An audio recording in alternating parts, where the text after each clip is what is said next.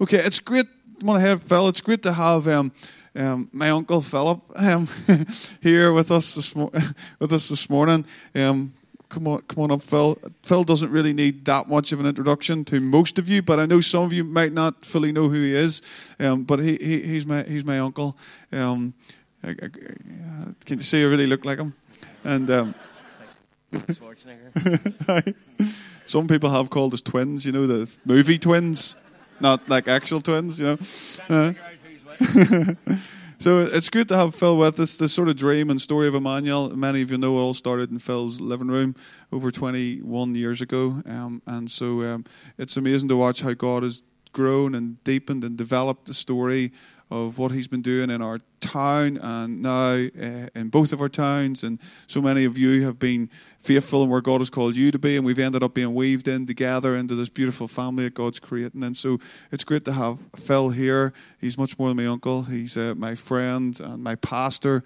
And it's good to have Lorraine and Daniel here with them as well. And uh, and so why don't you just can we can we give Phil coming over from Lurgan a good porta down, porty down kind of round of applause as he shares with us this morning.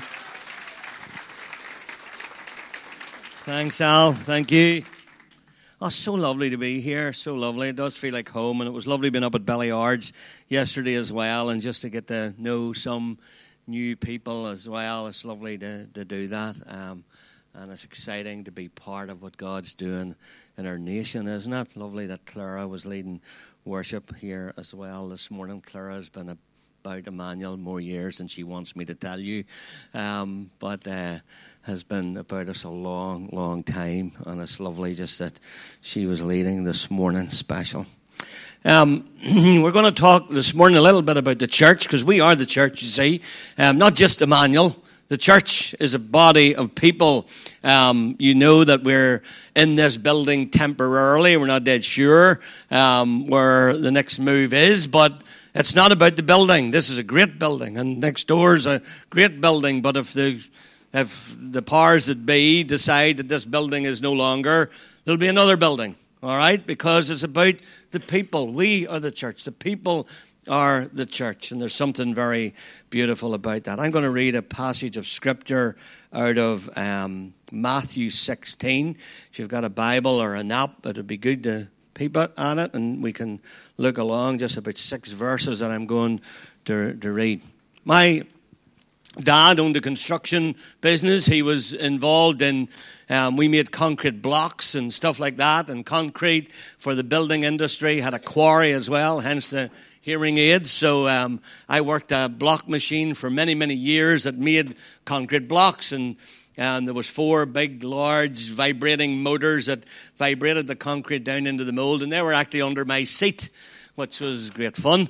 And um, nobody ever thought back then of wearing ear protection. But um, uh, when I was 17, my brother and I, my brother Kenny, who's probably my best friend, or, uh, him and I decided we would design some, we, we wanted to, to do something a little bit better in the block industry, and we decided we'd, we'd, we'd design a new block grab. This is of no interest to some of you, I know, but just in the context of the story, please bear with me, all right? And um, my, everybody said it wouldn't work.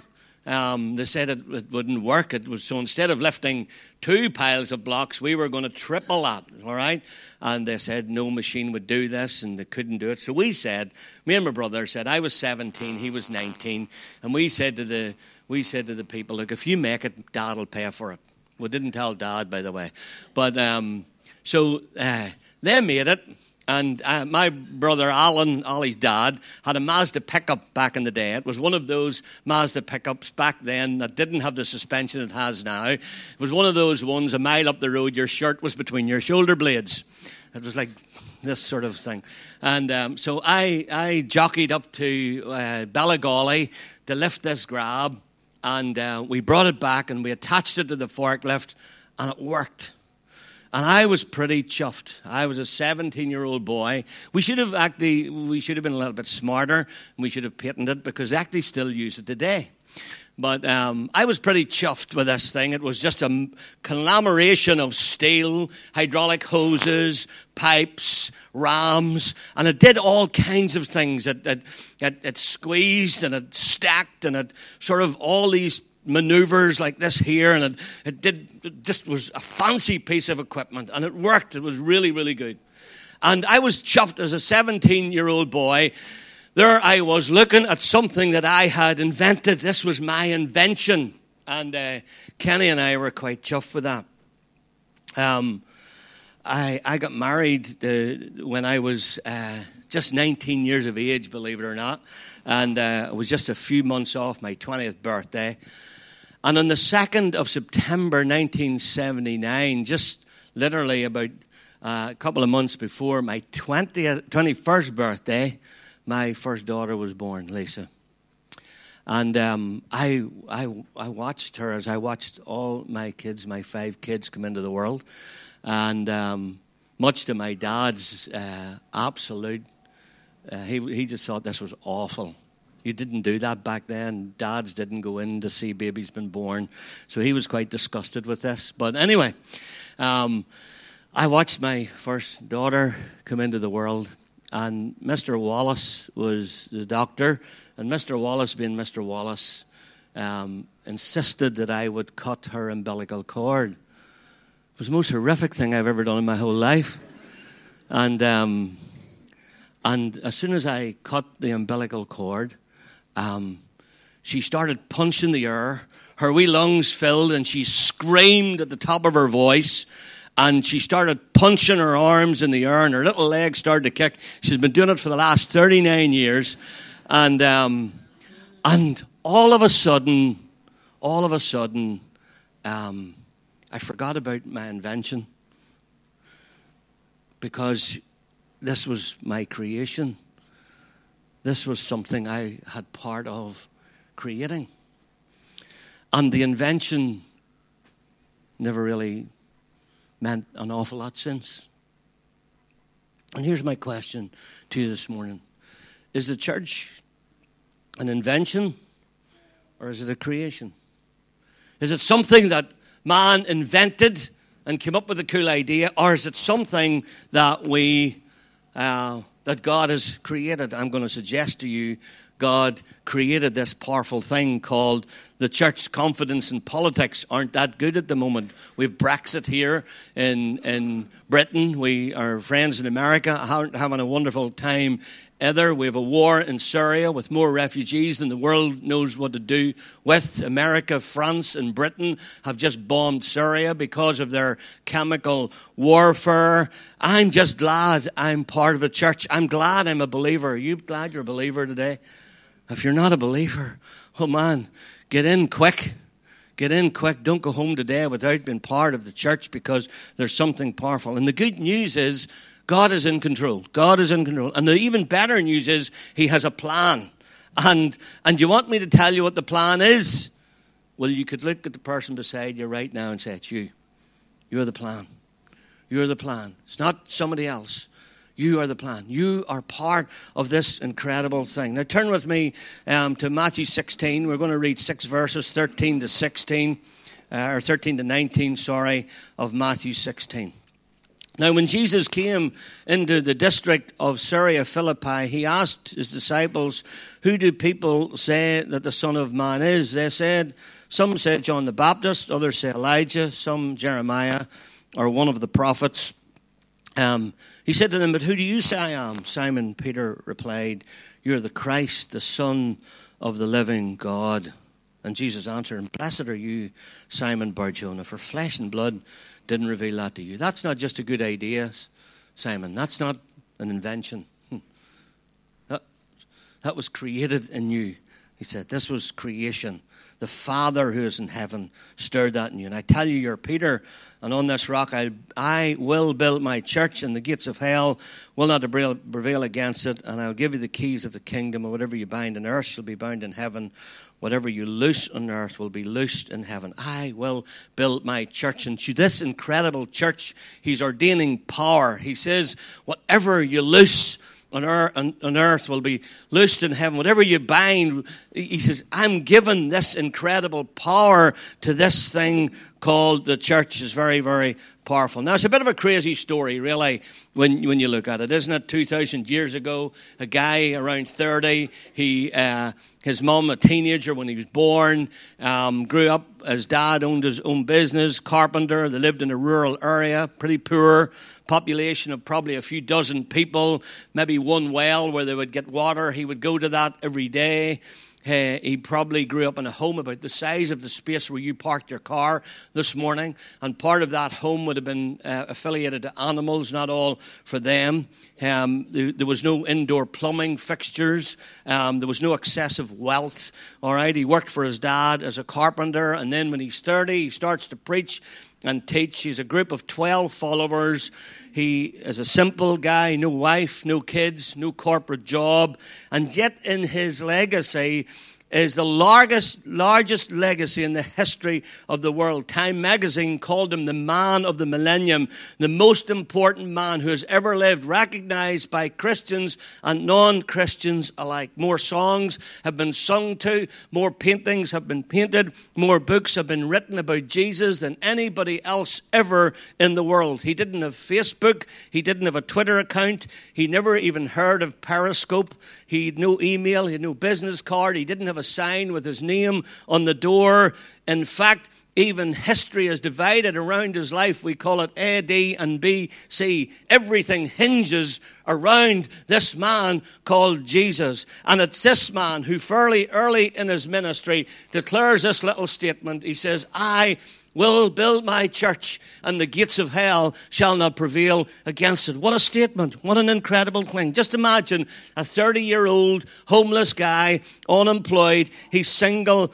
Um, follower, followed by 12 guys making a statement like this. Some of you in this room, self included, would probably have a little giggle. We'd probably tweet something and say, I just met this crazy guy who thinks he's going to change the world. We would never have expected this to happen, but it did. And the most beautiful thing about this for all the views that exist around the world today about the church and how valid it is, it's my contention today that every opinion of man is dwarfed by what Jesus thinks about the church. No matter what you think about the church is dwarfed by what he thinks. Here we are 2,000 years later, and we are the church. The church is not a building billions of, of, of people on planet Earth today. I reckon in around 2.2 billion people on planet Earth today worship Him as Lord and Savior and King, the most famous person who ever lived. And um, his followers take on the name of Christian, which means little Christ are Christ followers. And the church is not a building, it's not a club, it's not a program or a committee, it's not man made, it's not defined in man's terms, it's not a particular style of worship, and it's not a denomination. It's the church of Jesus Christ. And here's the big idea. We're going to see this a few times this morning. The big idea is this the church is the sovereign will of God. It's the purpose of God. It's the central fact of His will. And we are the church. And that's what will rewrite the story of our cities and our nations. That's why it's, impo- it's important to be part of a local church. That's why it's so important to be part of a local expression of church. It's so beautiful to see what's happening here in Portadown. This is a local expression of the body of Christ. This is a local expression of the bride of Christ. That's why you need to get in both feet. You need to get in. You need to get included because it's not just a cool idea. This is not just about getting a pep talk. This is not just about getting your, your, your tank filled up. All of those things are wonderful. This is about changing the world. This is about changing our towns and our cities and making Christ known. Jesus is the builder. I love this. He says, I will build my church we know in Psalm 127 it says that unless the Lord builds the house, we labor in vain. There's no point in trying to build your own thing. Unless the Lord builds a house, its laborers build in vain. 1271 in the Psalm. So God's the builder. In fact, I love this because God's always building. We tend to think that God just started building, He started creating, and He stopped creating after six days. That's not true. God's always building. I grew up in a builder's family, and God's a builder. He's always building Uh, you, you, find in Genesis 1 he's creating, in Genesis 12 he's building a nation, in 1 Peter 2 he's building a church with living stones. Here you are this morning. And even in John 14, even when he goes home, he says, I'm, I'm going to keep building.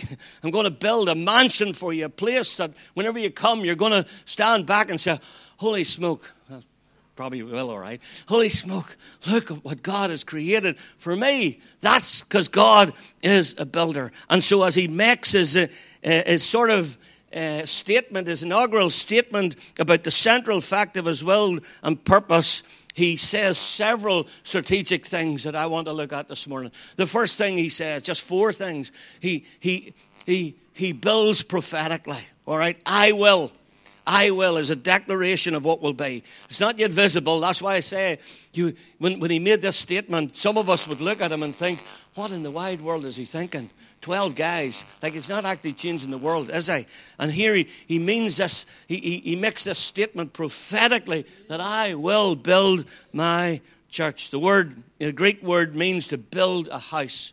I always think it's interesting that Jesus arrived in the home of a builder. If you look at most theologians, you'll probably see that Joseph was more than just a carpenter. He was probably a builder.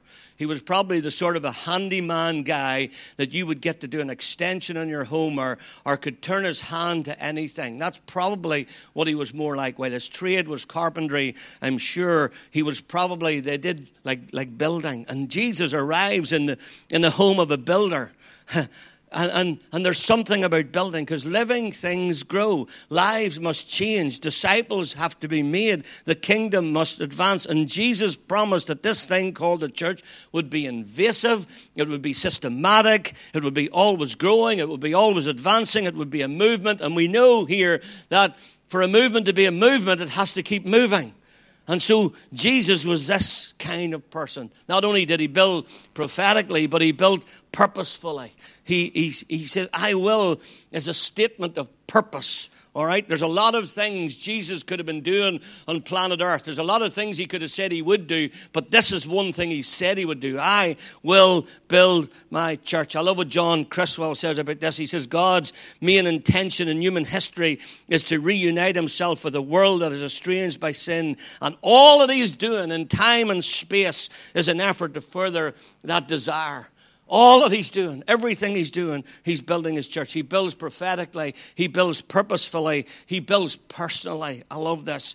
He, my church, I will build my church, not somebody else's church, not dad's church, my church. I will build my church. A statement of ownership and personal value. I love it. For God so loved the world that he gave. Ephesians tells us that this church was so important to him that he gave himself up for her told us, Husbands, love your wives as Christ loved the church and give himself up for her. He called her the bride of Christ. You can't hardly imagine what this incredible thing that God sent his son to give himself for this thing called the church. That's why I'm proud to be the church. When people say to me, Are you a Christian? I just don't say, Yes, I am. I, I, I want to invalidate it. I, want to, I want to validate it. I want to say, yes, I am, and I'm proud to be a Christian. I'm proud to be, I'm proud to be part of the greatest thing on earth today, the bride of Christ, the church of Jesus Christ. I, I stopped at the lights at, um, at Francis Street this morning, and there's a billboard straight in front of you. It's a Simon Community billboard. I don't know any of you seen it or not, but it says that 100,000 adults in Northern Ireland at this moment in time are homeless. 100,000 adults in, in Northern Ireland at this moment in time are homeless. Is it any wonder that we need the church? Psalm 68 6 says, God places the lonely in families. He sets the prisoners free just where He wants it. God needs the church like today, never, like never before. We need to rise up and be the church. 1 Corinthians 12, our bodies have many parts, but God has put each part just where He wants it. And, and don't sit here this morning and think, well, it's somebody else's job. It's your job to be the church. Your job. It's not the leader's job. We can, we can do what we can, but it's your job to be this incredible church. And not only does He build prophetically, not only does He build purposefully, not only does He build personally, He builds passionately. I love this. I love this. He says, The gates of hell can't stop this thing growing. The very gates of hell cannot prevail against it. The reality is that there are two opposing kingdoms. We know this around us all the time. And prior to salvation, you were an enemy to God. If you are in here today and you don't know Jesus Christ as your Lord and Savior, then you're on that opposing side. You say, well, where do you get that, Phil, from? Well, Paul talks about this in Colossians. This includes you who were once far away from God. You were his enemies, separated from him by your evil thoughts and actions. But when you surrender your life to Christ, you transfer from one to the other. I love this. He's rescued you he rescued us from the kingdom of darkness, transferred us into the kingdom. Imagine being transferred. You ever transfer some money or something like that? Well, that's what God has done for us. He's transferred us out of one kingdom into another kingdom. And now that you're on the opposing side and your enemy gets a lot more hostile. And, and, and, and, and for Jesus to say that, two things are, are sure. There's a certainty of conflict. All right, if you're a believer in here, you're bound to know this by now that tough times come to good people. And sometimes the enemy gets into opposing.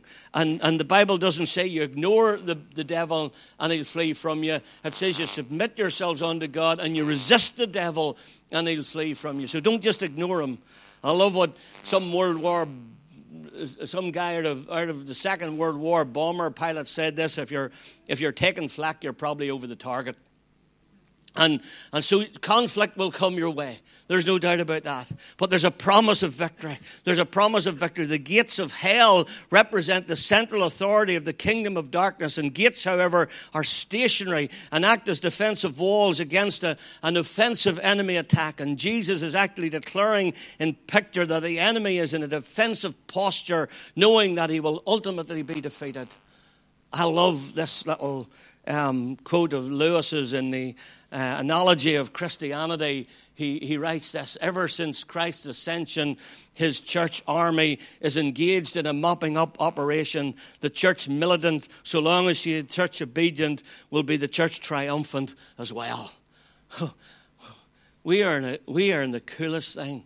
We are in the greatest army ever. This thing called the church is incredible. Stand up and be proud of the church. Be proud to be part of her because she is the greatest thing that has ever happened. It's not a man's invention, it is the creative juices and power of Almighty God. And Ephesians 1 4 tells us, even before the foundation of the world, He chose you to be part of this thing.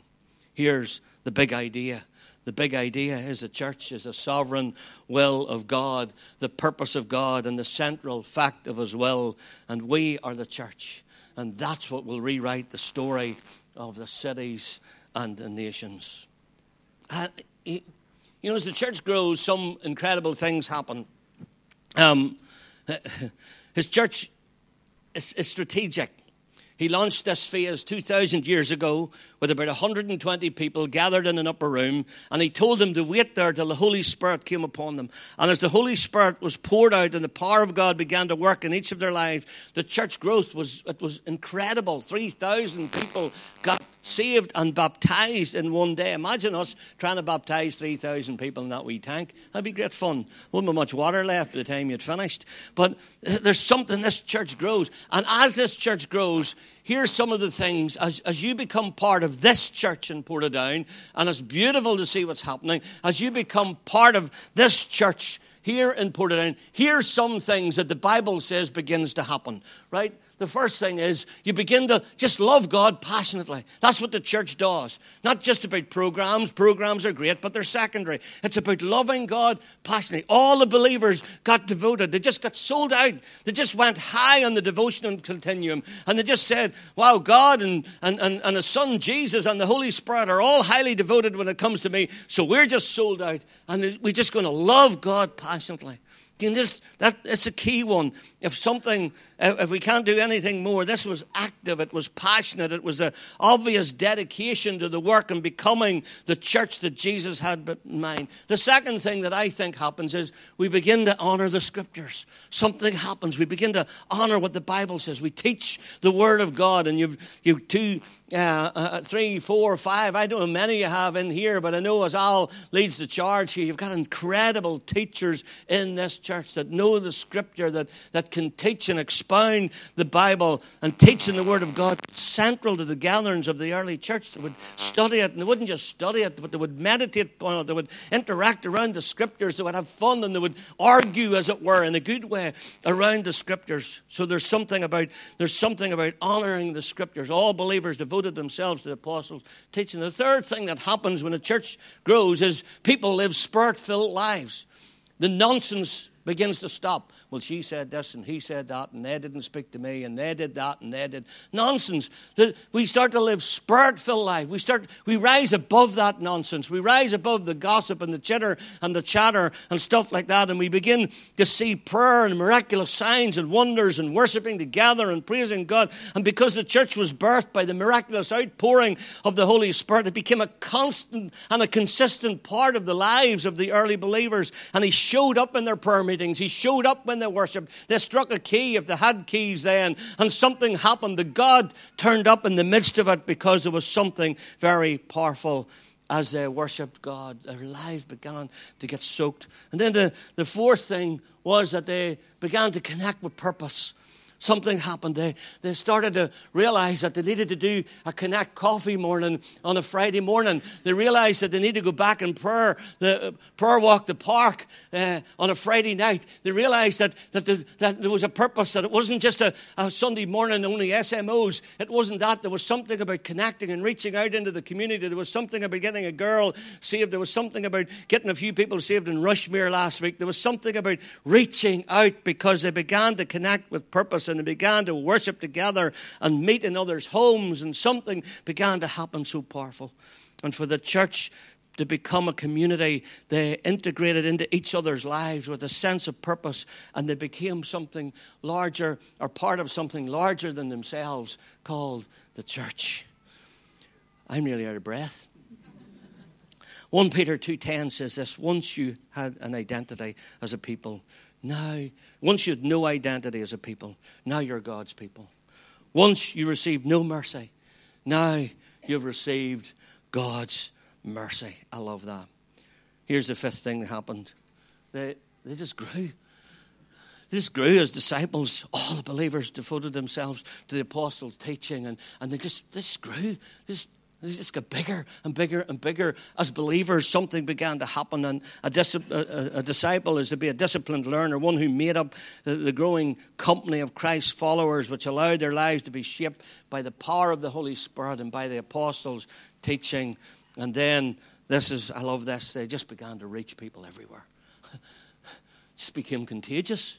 When all of those things started to happen, they just, they, they just began to get contagious, and people just started to get saved every single day. Every, and the church just continued to grow. Lives were changing. The community was expanding. We can't miss that this is the central point of the church that had that God had in mind. The church must be on a mission to reach the hurting, the lost, and those who don't know Jesus. That has to be our mission. And then the last little point is this building churches strategically. Acts 1 8. Go receive power when the Holy Spirit comes upon you. You'll be witnesses, telling people everywhere Jerusalem. Just didn't stay at home. It went to Judea, went into Samaria, and it started to go into the uttermost places of the earth. I love this phrase. One, Frank Damazio, one of my favorite Bible teachers, I love this. He says, The church that Jesus had in mind gathers together, but also dissembles itself and goes into the cracks and crevices of society in order to share Christ with the world. We gather together, then we go out we gather together and we go out. We gather together and we leak out. We don't, it's not a happy, clappy little club, us four and no more, and we just do our little thing, or we holy huddle thing, and then we come back next Sunday. No, this has to, this something has to, something has to spark in our souls that goes out. And so here in Portadown today, we are simply an extension of the first church in Acts. And over five decades now, as part of a particular church history, tells me that the gospel works and lives change. There is something powerful. From 120 people in an upstairs room somewhere in Jerusalem to 2.2 billion people in the world today, the church is growing. But I asked you this question.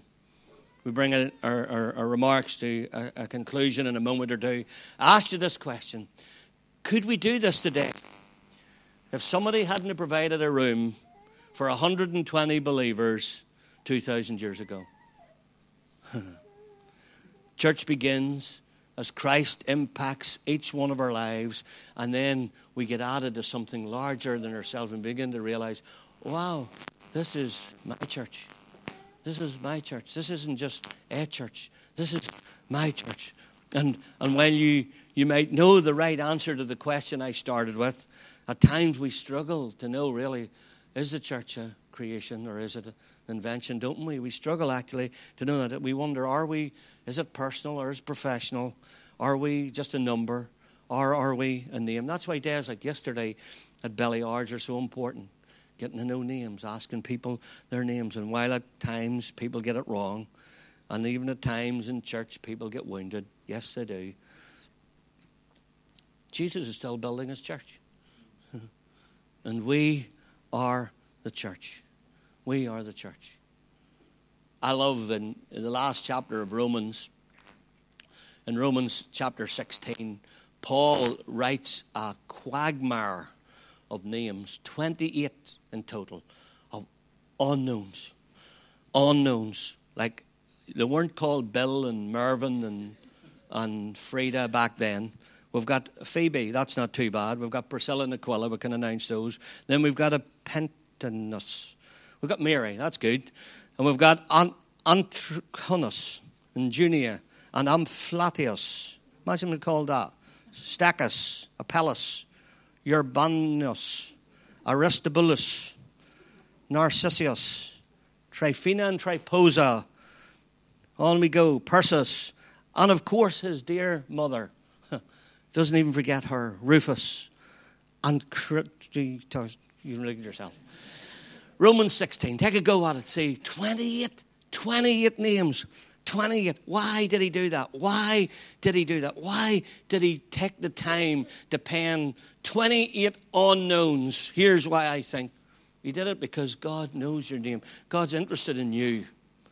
And if you're in this room today and you feel a bit isolated, church is a way of doing that at times too. I'm, I'm, I'm owning that. But we're trying really hard. And if you're in this room and you feel a little bit isolated, you need to know this God knows your name.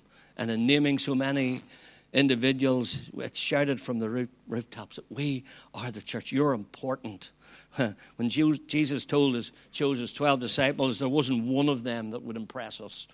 There were rough, redneck guys, uneducated workmen. Several were rough fishermen who spent their time out in the open sea catching fish or on the shore repairing their boats and their nets to go to fish. One of them was a tax collector that nobody liked, you know. And um, I love way back in the 80s, there was a writer called Beverly Everett Steele. She was a journalist, and she wrote this. I love this. She says that God is tone deaf. Did you know that? God is tone deaf. He's so deaf that he thinks the off key singing of Jesus Loves Me by a five year old is as beautiful as a solo from the Messiah by a trained soprano. She, she, she remarked that God can't count. Because she said if he could count, he would know better than to accept the 20p from a preschooler with the same joy as a thousand pounds from a rich person. And she said, God definitely can't concentrate. Because if he could, he, he listens to millions of prayers all at the same time instead of, instead of concentrating on those from the rich and famous and the preachers and important church leaders. And lastly, she said, God has poor eyesight. He doesn't see us as we are, but keeps seeing us for who we will be. It's beautiful. What she was saying was that the high and mighty people of this world aren't the ones that actually impress God. Instead, He's impressed by the active members of a local church who sign in and sign up and be there through hell or high water in the good times, in the tough times, but they stick at it and they've joined with the billions of people throughout this world who proudly declare today, We are the church. Folks, your part is essential your part is essential to this local body. I'm here today to say that to you as we bring this to a conclusion. Your part is so essential, the part you play. Uh, uh, you, you can imagine as Clara led worship this morning, all the parts are important, aren't they? Not just the leader, but all the parts are important. And when you when you read that passage in in in Romans, Paul he says Priscilla and Aquila risked their lives for me. Great to have people in church that would risk their lives for you in that. He says, Mary worked hard for me. I love this. She said, Tryphena and Tryposa, Tryphosa, those women work hard in the Lord. I love those little phrases. Persis, another woman, I'll leave it there, um, has worked very hard in the Lord. Apelles was tested and approved in Christ. He suffered for his faith. These are just a few people and many of them with church services in their home. There were the workers. These were the nuts and the bolts of the congregation. These were the rewriters of the story. And so God honored them by telling them, telling you their name in a secluded passage of Scripture in uh, Romans 16. And God has called us to partner with Him in building this incredible thing and rewriting the story of the city and of the nations. And you are intricately entwined or you wouldn't be here this morning. Because it's not by chance that you're here. And you're intricately entwined into what God is doing here in Portadown. And you know, when we planted in Portadown, we didn't want to be somewhere where everywhere else, every other denomination maybe was, but somewhere where, where there was a bit of we needed to contend for and we needed to contest for. And here we are. And God is building his church. And just in case you'd forget it, the big idea is.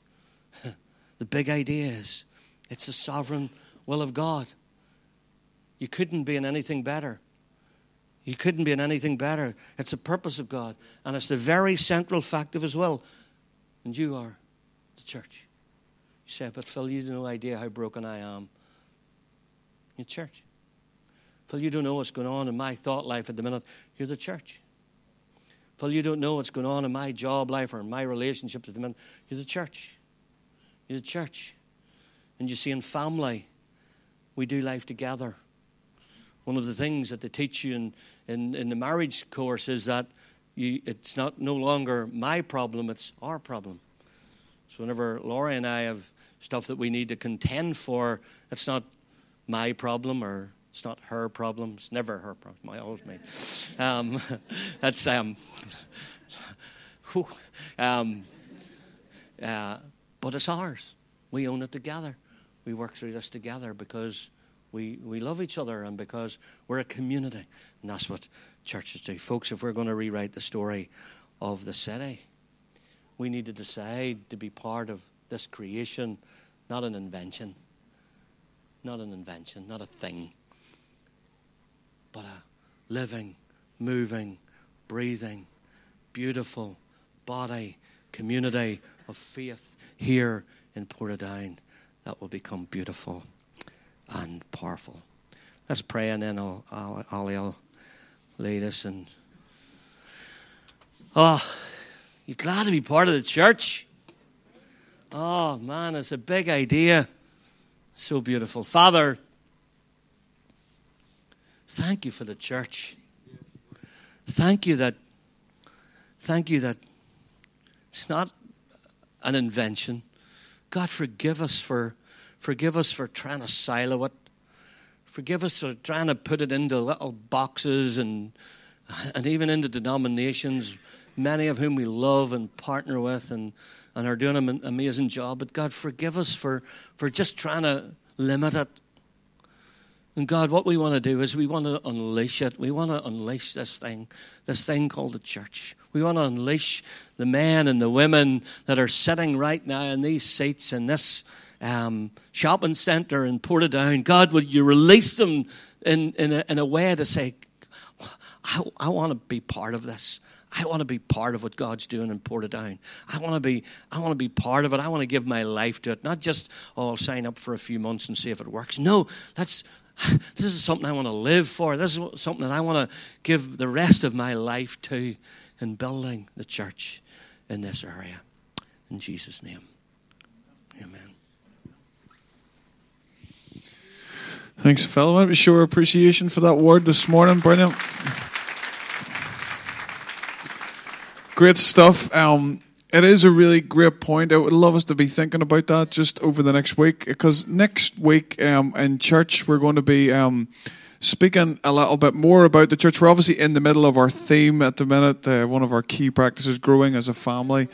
And next week, we're going to give you an opportunity to um, kind of respond. Like I know many of you already have in your hearts, but I know for others of you, you've been journeying maybe um, for not as long ta- as long a time with us, and and um, and I suppose there's that question, and it's not that we want to like get a heavy around membership, but sometimes we just want to be able to say, I want to be able to respond by saying, "This is where I want to put my roots down. This is where I want to call family." You don't have to do that next week, but we do want to give people an opportunity opportunity to respond in that way so that we have an idea just pastorally and also as a leadership how we can really love and support and create a sense of growing family as people say this is the place where I want to call home. Um, I was going to bring, only started to kick off, I was going to bring Finley up here this morning, not because I like to do those things often, but just because he was born two weeks, didn't he, before we started this church. And just to kind of labour Phil's point, really, of he's a person, right? He's an actual living person. And church is a person, it's not a club. It's not a club. You're not joining a club. It's a person and you, you play a part in that. In the it, it, you don't even want to go there in your imagination. Sure, you don't to think what it would be like to dismember a person, but it's horrific, isn't it, to think that? And that's why when stuff goes wrong in churches, which it does because we're human, it hurts so much because it's a person, and we as the church are the person of Jesus on the earth today. It's incredible. And Paul was looking at that, and he wasn't looking back in Ephesus and all of that. He wasn't looking at he wasn't looking at flashing lights and great worship bands and brilliant coffee, and even he wasn't even looking at brilliant Bible teachers. He was looking at families, little families, 20, 40. and he was going in the midst of the Roman Empire. going, this is the big idea. This is the central plan of God from the beginning of time and through these little families, the manifold wisdom of God the manifold wisdom of God is going to be displayed to principalities and powers. And that's what we are. And so we are unashamedly, despite all the problems that has been connected to the church over the years, unashamedly passionate about the church of Jesus Christ because it's still the way God's going to change and transform the world. Yeah. And so every single one of us were part, born, I believe, to be part of a local, local church. I think it's very, very biblically biblical, right? It's all right, of course it is. We will visit and do all of those things, but somewhere along the line, you have to say, This is home. This is where I'm going to give. This is where I want to bring my kids up. This is where I want to be formed.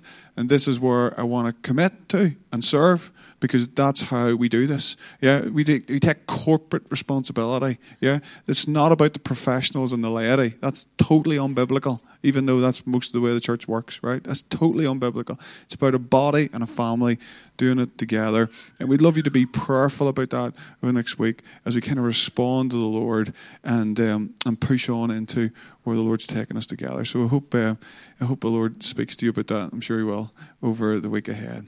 Here, it's been great weekend. It's been great to be together this morning. Thank you, Phil, for coming and sharing with us. We appreciate it. And uh, we're not going to sing or anything again. We're just going to have some tea and coffee, leave some time for you to hang out before um, you go and have your Sunday lunch. And uh, if you would go and get your kids, that would be amazing as well.